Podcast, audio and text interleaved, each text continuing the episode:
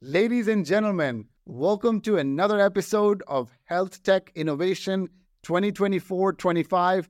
I'm your host, Arvind Sarin, the CEO and chairman of Copper Digital. Today, we have the pleasure of hosting a remarkable individual who is transforming lives through harmonious blend of psychology and spirituality. Imagine a space where traditional therapy meets holistic practices, creating a journey of self discovery and personal growth. Based in Orange County, she seamlessly integrates evidence based, systems oriented, and holistic therapeutic approaches. Drawing from her background in clinical psychology and family therapy, she weaves in Eastern and Western practices to empower her clients to overcome challenges with confidence and calmness. So, folks, get ready for an insightful conversation as we welcome our distinguished guest, Dr. Ladi Boustani, the founder of Soul Therapy and Coaching. Welcome, Dr. Ladi. Thank you for being here with us. Thank you for having me. It's great to be here. Wonderful. Well, this is so amazing because this is my favorite topic.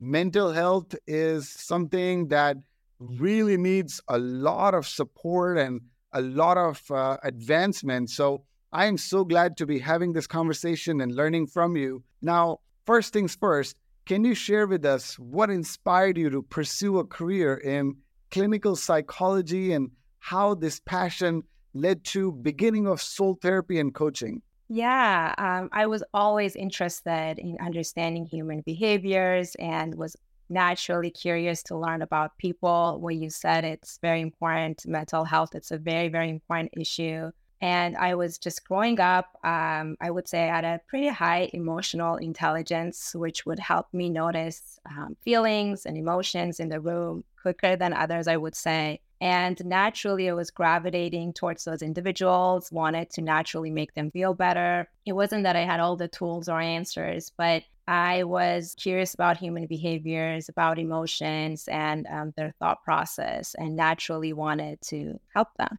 So that's how the startup, you know, I guess the seed started to plant in me. And I moved to the United States when I was in high school. I was um, 15 years old and I started sophomore year in high school here. I moved from Iran. I, I was born here, but then I went back to Iran. I grew up in Tehran and then um, moved to US. And I remember um, my first year, I realized that they offer AP classes. And um, these are like college level courses that um, you could take to take college credit. And they had a course in psychology. So I decided to sign up for that class. I loved the class, I loved the instructor, and I decided to um, become a clinical psychologist. And believe it or not, I did not change my mind since then. Wow. Um, yes.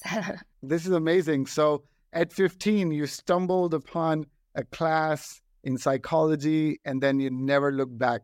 And this is so fascinating because you talk about growing up, you know, you're observing people with high emotional intelligence. I feel like I definitely had some similar experiences where I would also think about, especially when I came in a similar way, when I was younger, I came here. I was born in New Delhi, India, and I came here, and it was so fascinating. But, anyways, that's off topic, but this is super interesting, and I can totally relate to how understanding why people do what they do. I mean, humans are really, really amazing as well as weird. So, I mean, why people do what they do, it's a mystery. But let's, um, you know, make sure that we understand soul therapy and coaching. So, yeah, soul therapy and coaching what gap in mental health care, mental health care did you identify that inspired this unique approach? Or could you elaborate on how soul therapy differs from the traditional therapeutic approaches? Absolutely. Um, the idea of soul therapy and um, coaching um, came to my mind uh, way before the COVID 19 pandemic, which was the normalization of the telehealth um, movement. I would say was around 2017, 2018 that I thought about virtual private practice where um, telehealth services can be offered to more individuals than people that are going to only be able to access, you know, physical locations. And I was thinking that I wanted to work with people not only within my five miles or 10 miles or 20 miles radius of my um, physical office locations. I wanted to be able to see um, more people and um, provide my services to people that going to um, physical offices might not be accessible nor convenient. You know, at this point, I have um, patients that or clients that have little ones that they see me when their babies are taking naps, or I have clients that have very busy scheduled back to back meetings that are able to squeeze, you know, their therapy sessions in between meetings. They don't need to be worried about commuting, commuting to you know, offices and um, come back. So they are going to be saving a lot more time.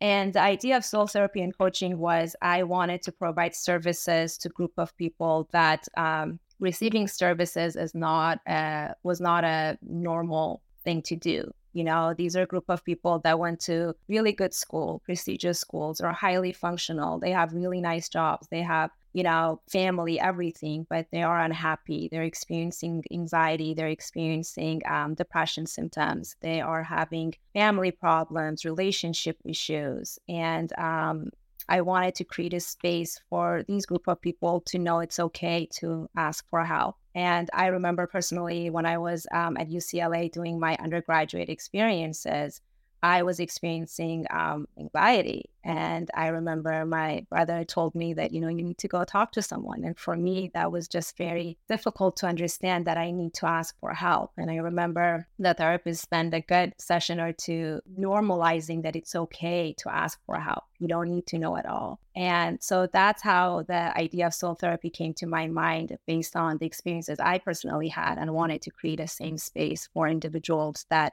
also can benefit from it. As you know, um, you know, with Eastern cultures and also with Western cultures as well, there is a lot of um, taboo and stigma around asking for help. So I wanted to um, normalize that and make sure uh, my clients are going to feel safe to um, not experience any judgments and, and be able to ask for help. Got it. Got it. Well, very interesting. That's that's super cool. So in the process of establishing and growing soul therapy and coaching, were there any specific challenges or obstacles that stood out? And how did you navigate through them to shape your practice into what it is today?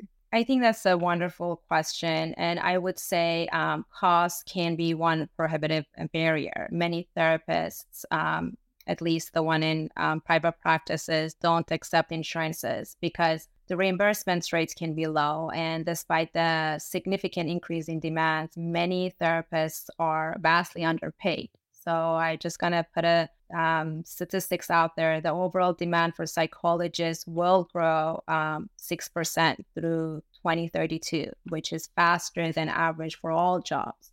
And um, I with AI coming in, huh?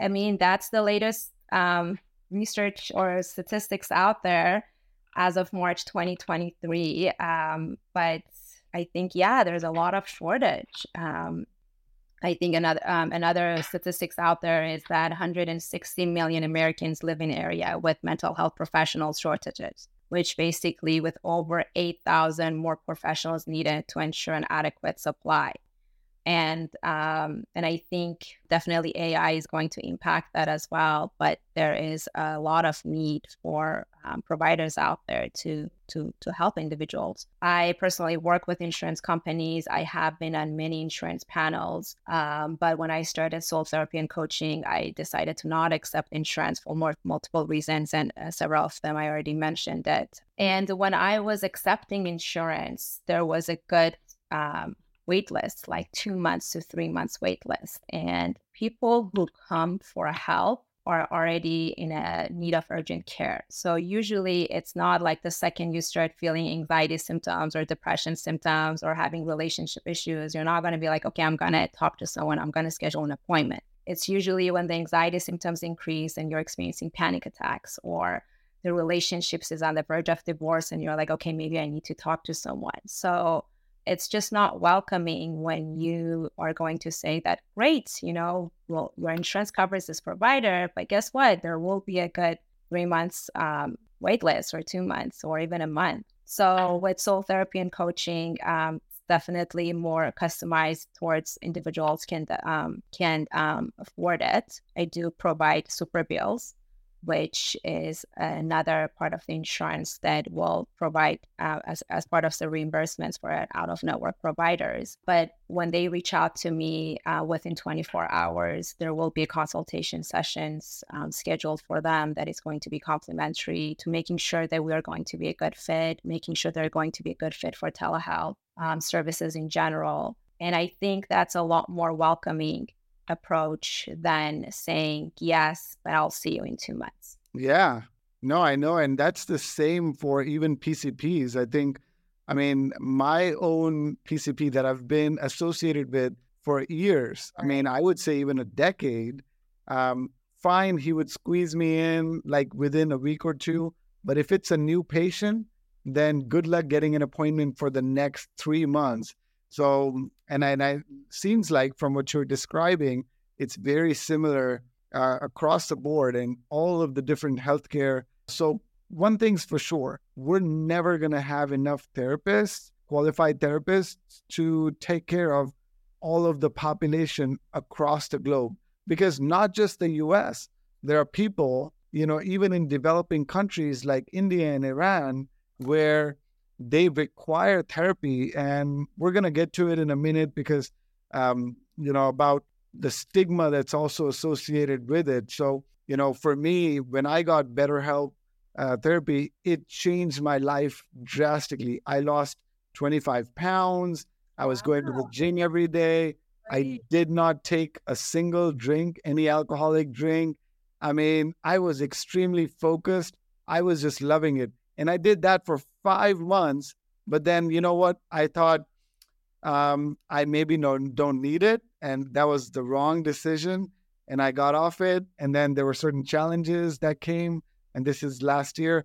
But it was super interesting. So, my point is that everybody, and I made a video on this on my channel as well, even on my local channel in Hindi, which talks about how everybody needs a therapist. Like everybody. It's for and and I really like how you describe it's not just therapy, it's coaching as well. And that's how I would tell, you know, if I'm in a board meeting, I, you know, kind of just got um, second thoughts about saying, oh, I have a therapy session because everybody's going to be like, what's wrong, Arvind? Are you okay?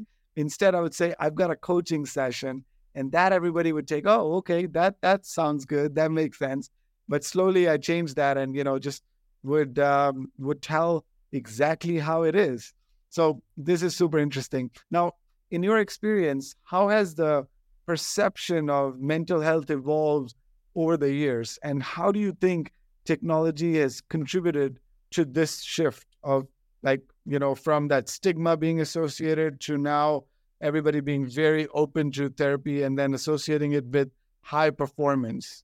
Um, a great question. The perception of mental health, um, I, I, think, has evolved significantly over the years um, with increased awareness, you know, understanding, reducing stigma around mental health issues. Um, I'm going to go over several factors that I believe it contributed to this shift, and definitely technology has played a crucial role in um, shaping the the narrative. You know um, one of the some of the key aspects i would say um, information access. Before in the past information on mental health was limited. I don't remember growing up you know my parents or someone saying like oh i think so and so has depression or i think this person was experiencing anxiety or um, autism or you know the the other diagnosis out there. So mental health issues were often misunderstood or, or stigmatized. But now, with information access, with technology, it's definitely facilitated an easy access to information. People can learn about mental health. People can learn about symptoms, about um, available treatments out there. You know, um, there are lots of resources, articles, um, mental health organizations, podcasts, like what you're doing um, brings a lot of awareness And uh, so, definitely information access. Um, I believe um, online communities and supports are a lot more now. Before, individuals with mental health challenges felt very isolated, you know, with limited opportunities to connect with other facing um, um similar struggles. But now, through social media, through different platforms, people are able to share their experiences, they're able to seek support, they're able to connect with others that they um, they relate, and um, it definitely helped to reduce isolations. Also, you know what soul therapy and coaching does, and met, and digital mental health services just in general. Before it was very dif- difficult um, due to geographical barriers and other limited um, availabilities um, for pro- professionals to to seek out and to reach out. But now technology has enabled the growth of telehealth services, making mental health support more accessible. There are a lot of more mobile apps out there that offers therapy and um, mental health resources that I think it's for sure um, beneficial. I recently saw an article that um, showed all the great apps for mental health in 2023. And there is basically apps for everything now, you know, for anxiety, for depression, for PTSD, for OCD, etc. So this is all um, extremely uh, beneficial. But um, I think it's important to mention that with uh, technology having positive impacts, like everything else, um, you know, there are some negative impacts that I think it's important to be mindful of. I see technology as like a fire, you know, you don't want to be too close to it that you're going to get burned. At the same time, if you're too far away from it, you are not going to experience the warmth and the, the benefits of it as well. So, finding that balance, I think it's um, important, and um, and and it's very important to be mindful of it. I love that technology is like fire. You know, I can't wait for that day where um, everyone across the globe could have their own personal therapist, um, you know, just by the way of having an app and that's personalized, that's that's got all of the data, that knows all your emails, your voicemails, your phone conversations, your, I mean, all of your records, and then uh, you know, on that basis, it's able to give you that best, the most intelligent advice about scientifically this is how you can maximize you know your positive experience or your happiness or uh, you know whatever other factors there might be uh, self-efficacy or um, you know whatever the goal might be. It's um, it's uh, super interesting. I can't wait to see um, you know or live in that time when that's possible and everybody's got their personal coach their personal therapist right in the palm of their hands Right. So, and I think you brought up a very good point that, you know, therapy is um, like mental fitness, you know. So you don't go work out and exercise and then once you're fit and in shape, you're like, okay, I'm going to cancel that membership. It's part of your lifestyle. So when you were saying, you know, I used it for five minutes, but then when I was in a good place, it's all about um, fitness in maintaining that. And I kind of see it as like um, hydrating your soul. You know, we drink water every single day to stay hydrated. Uh, we do certain things for our physical health. We'll do certain things for our mental health. And I think uh, what you're saying, um, it's very important that having a therapist in your um, in your lifestyle, it's really, really important. Not just um, using it when it's needed kind of like you mm. don't go to the gym when you're already overweight and you're struggling with uh, i mean that's still a good thing to do that but True. then when you were able to overcome that those challenges you want to continue that healthy lifestyle so same thing with um, mental health i agree with you yeah i think this needs to be baked into the the lifestyle for sure and then that's that's a good segue into my next question which is you know comparing the traditional counseling with um, you know the technology i guess you know what we're talking about so with your expertise in applied psychology how do you see the interaction of technology and traditional counseling methods in addressing the diverse needs of your clients it definitely brings increased accessibility. Technology allows for greater accessibility to mental health services. Again, clients who may be facing ge- geographical or transportation barriers can now access counseling remotely. Um, personally, in my private practice, I'm uh, located in Orange County, Southern California. Most of my clients, I would say 90% or more of them, are actually located um, in San Francisco, in Bay Area, working in tech companies. So, um, being able to provide services for you know outside of my geographical locations, it's definitely um, it's due to technology. I also have see clients um, and have clients internationally that I work with. Um, I also think the convenience, you know, telepsychology provides convenience for clients who may be having busy schedules that when I transitioned from physical office locations to online, um, the rate of cancellations and no shows have significantly decreased because it's less challenging. People can be having more flexibility in their schedule to be able to um, attend their therapy sessions. Also, I think um, the diverse modalities technology enables the use of using different therapeutic modalities um, such as um, video calls chat-based counselings even um, virtual reality therapy which um, helps therapists to tailor their approach to the preference and need of the individual clients and i think now there are um, a lot more apps out there that can help um, therapists to track their clients mood fluctuations provide feedback on their specific behaviors. Um, these data can be valuable for therapists to make informed decisions and adjustment to treatment plans. Also, um, cultural sensitivity. You know, technology can aid um, in providing culturally sensitive interventions. Online platforms can offer resources, supports that consider the cultural backgrounds of the individuals, and makes it more inclusive um, mental health care. Wow, got it. So, of course, then technology is not just telepsychology. It's not just, you know, being able to access your therapy sessions remotely, but it's also um, your ability to take certain notes on those devices and then make that data available or other wearables and then make that data available for somebody having a panic attack. I think it would be good to know the frequency, to log all those and different moods that they're in throughout the day. Um, so it it just stretches far beyond. And then you know comes AI. Of course, that's going to just right.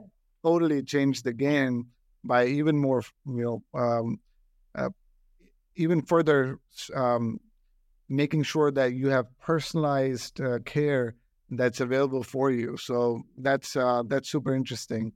Can you share a success story from your counseling practice where the use of evidence based therapeutic approaches resulted in a significant positive outcome for one of your clients?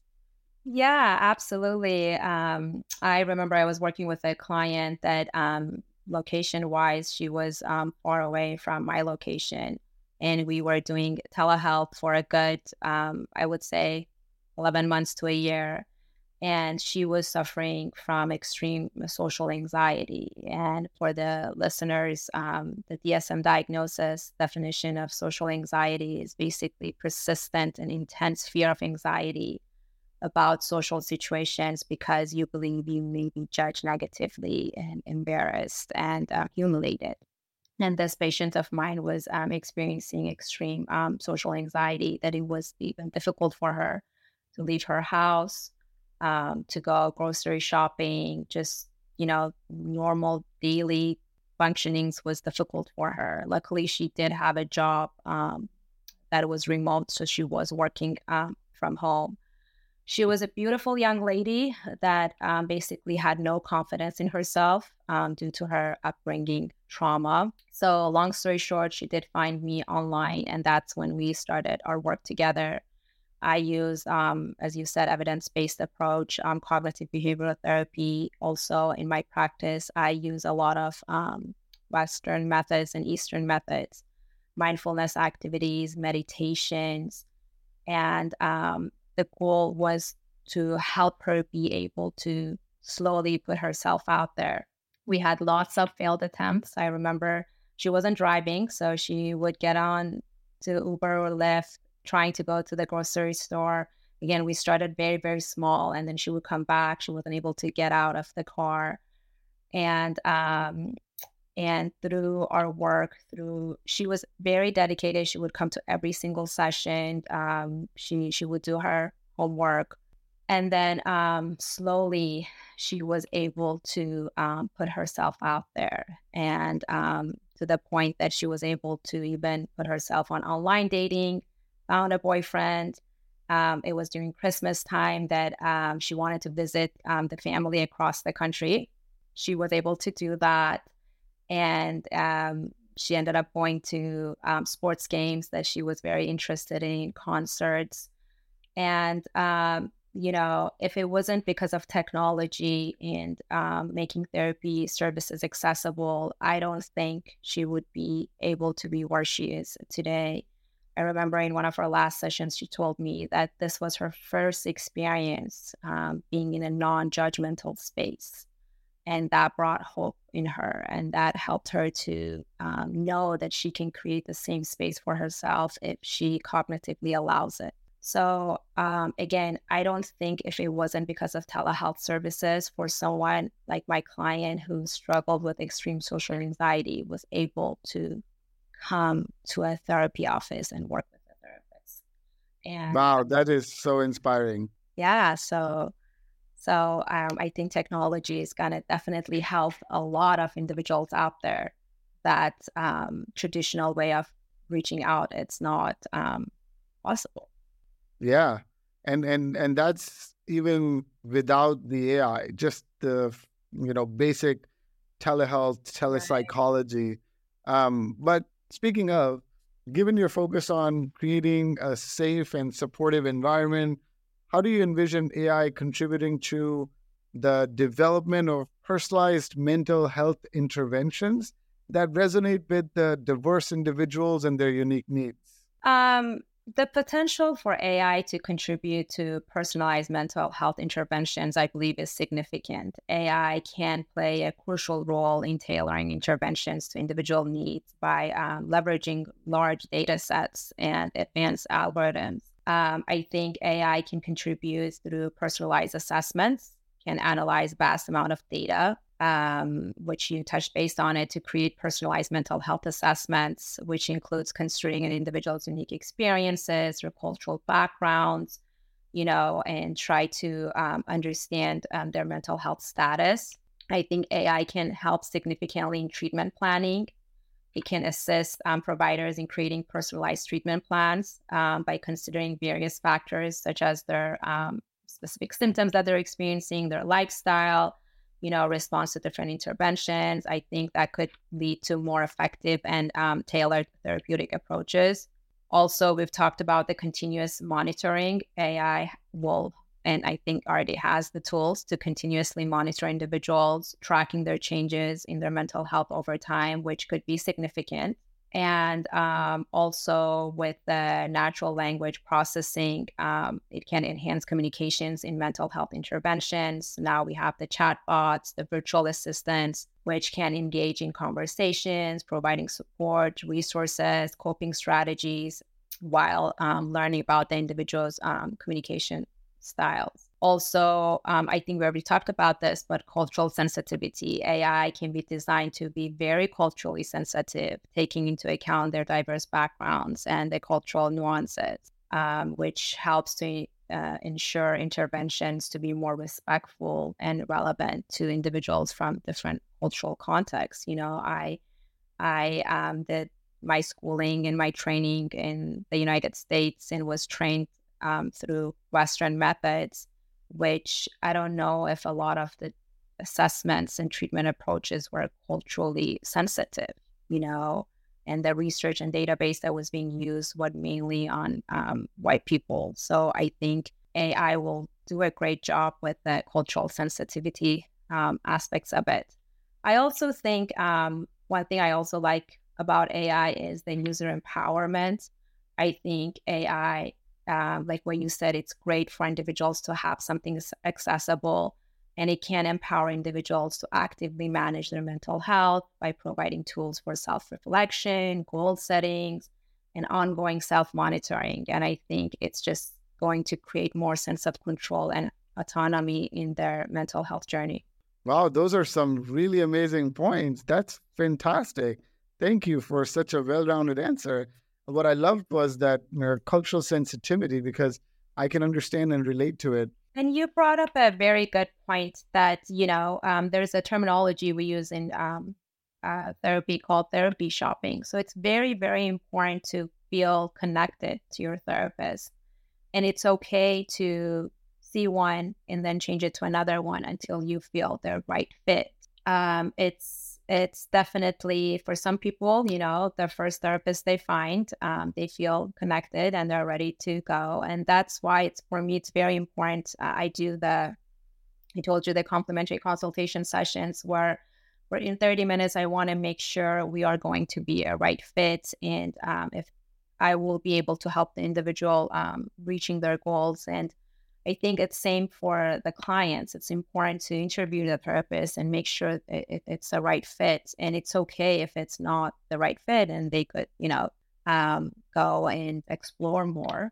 So um, you brought up a very good point that is very important, not to just seek out, but to make sure you are finding a therapist that you feel um, connected to. Absolutely, because I think the science behind this is that we tend to look up to that person, like that therapist, and just, you know, really find that safe place, right. which I guess we didn't find growing up. Because if somebody has a great childhood and they're allowed to express all the different emotions and make mistakes, but then be able to come back to their parents um, and then they support and you know they're there for them, then I guess that is that is the childhood that would allow for full expression and not have any of those um, challenges like anxiety and depression. And not necessarily that's only um, you know because of that but then i think mostly it's because of your relationship with your parents or your childhood and all of that stuff. So um, the way that at least i understand um, it gets eradicated or you know you get healed is not just by talking to somebody but also like confiding and having that safe place but then throwing light on that exact chain of events that led to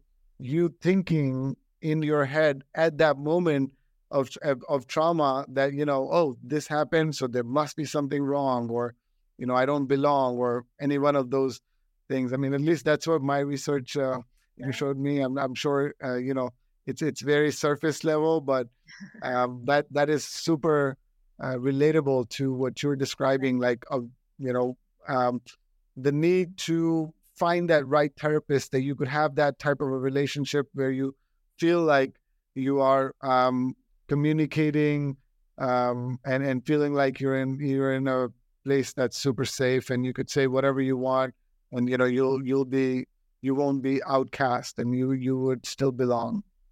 Absolutely. Well great. Okay well um, so in your teachings of counseling courses what unique perspectives or innovations do you bring to your students and how has this influenced your professional development? Because that's an important part of what you do also right? Right um, i uh, for your listeners, um, I I teach at a community college, and I also do um, counseling. Which in community college you will see all walks of life, and that's what I love working in a community college. You have um, an 18 year old, a typical 18 year old graduated from high school, and as trying to find his or her way to someone in their 50s as a reentry student trying to change fields. Um, I recently had a 75 year old um, student who is taking French bistro classes at our community college. And um, so, um, so that's why I, I love working community college because you're constantly challenged to um, understand who is the person in front of you and try to come up with what would work best for them. It's not going to be one model fits everyone. And um, and I try to customize my um, teaching method, my counseling sessions to to you know who my audience is. And um, I think uh, one thing that really helped me both in my college experiences working as a faculty and a counselor and also in my private practice is to not let my assumptions um, lead the way. No matter how much i have trainings um, in anxiety or depression or working with couples or you know um, the persian backgrounds the eastern backgrounds etc i try to put that all aside and be as open as possible um, when i meet with my um, clients and try to learn things um, through their eyes. And uh, I think my greatest teachers in life were my um, students and my clients, where they constantly um, challenge me and help me to be a better psychologist um, and a faculty member and a counselor. And not just um, in my therapy sessions, but same thing in my classroom it's very important for me to create a safe space. You touched base on that, that therapy is very vulnerable experience. And it's very important to be in a safe space in a non-judgmental environment. And I think that's also very, very important in educational environments that can have a very positive impact on learning when you create that safe space. I try to dedicate the first couple of sessions of my classwork, making sure I'm going to create a safe space that is um, supportive and an inclusive environment for my individuals. Um, I work with a lot of international students, with a lot of students that are on F1 visa that um, obviously they're not from here. So creating that um, safe space can help them significantly with their um, uh, learning. So it helps them to feel more confident. It helps them with their emotional well being. And um, it just helps them to be able to effectively communicate when um, there's a safe space. So um, I try to do that both in therapy sessions and in my classrooms. Lovely, lovely. And I totally understand. I, I love um, teaching myself as well. And I can uh, totally understand how that widens your horizons, right? I mean, right. more people you talk to, you understand different people from different walks of life, and you develop that non-judgmental, um, you know, perspective, of course. And um, you know, you you you uh, mentioned that creating that safe place, and I think that is really the fundamental behind any good conversation. If you have safety then you're able to communicate with with confidence and that's what you got to establish first even when you're having a little bit of a confrontational uh, conversation like a crucial conversation. And okay. you know this concept of safety comes from that book uh, crucial conversations that by the way my therapist referred to me and i read it and it's one of my favorite books now. Yeah. Good. Um, and believe definitely. it or not um, safe space and safe environment enhances creativity. You know it, it helps the student or the client to be able to express themselves. It enhances creativity. It helps them to think outside of the box, um, share innovative ideas. And all of those things can't be not possible if you are in a not a safe environment. So it definitely helps them to explore creative solutions to their own problems. So, um, and I think without it, it, it just wouldn't be possible to be able to learn and be creative and um, feel safe and comfortable. Lovely. Well, great. Um, so, considering the evolving landscape of mental health, how can technology be leveraged to break down barriers and reduce that stigma associated with seeking help, especially in diverse and underserved communities like you know, places where you and I come from. I mean, I know you're born here, but maybe spent, um, you know, significant amount of time, uh, you know, going back to your country and then coming back here and then, um, you know, getting some more education here and practicing. And same thing for me. I grew up in New Delhi.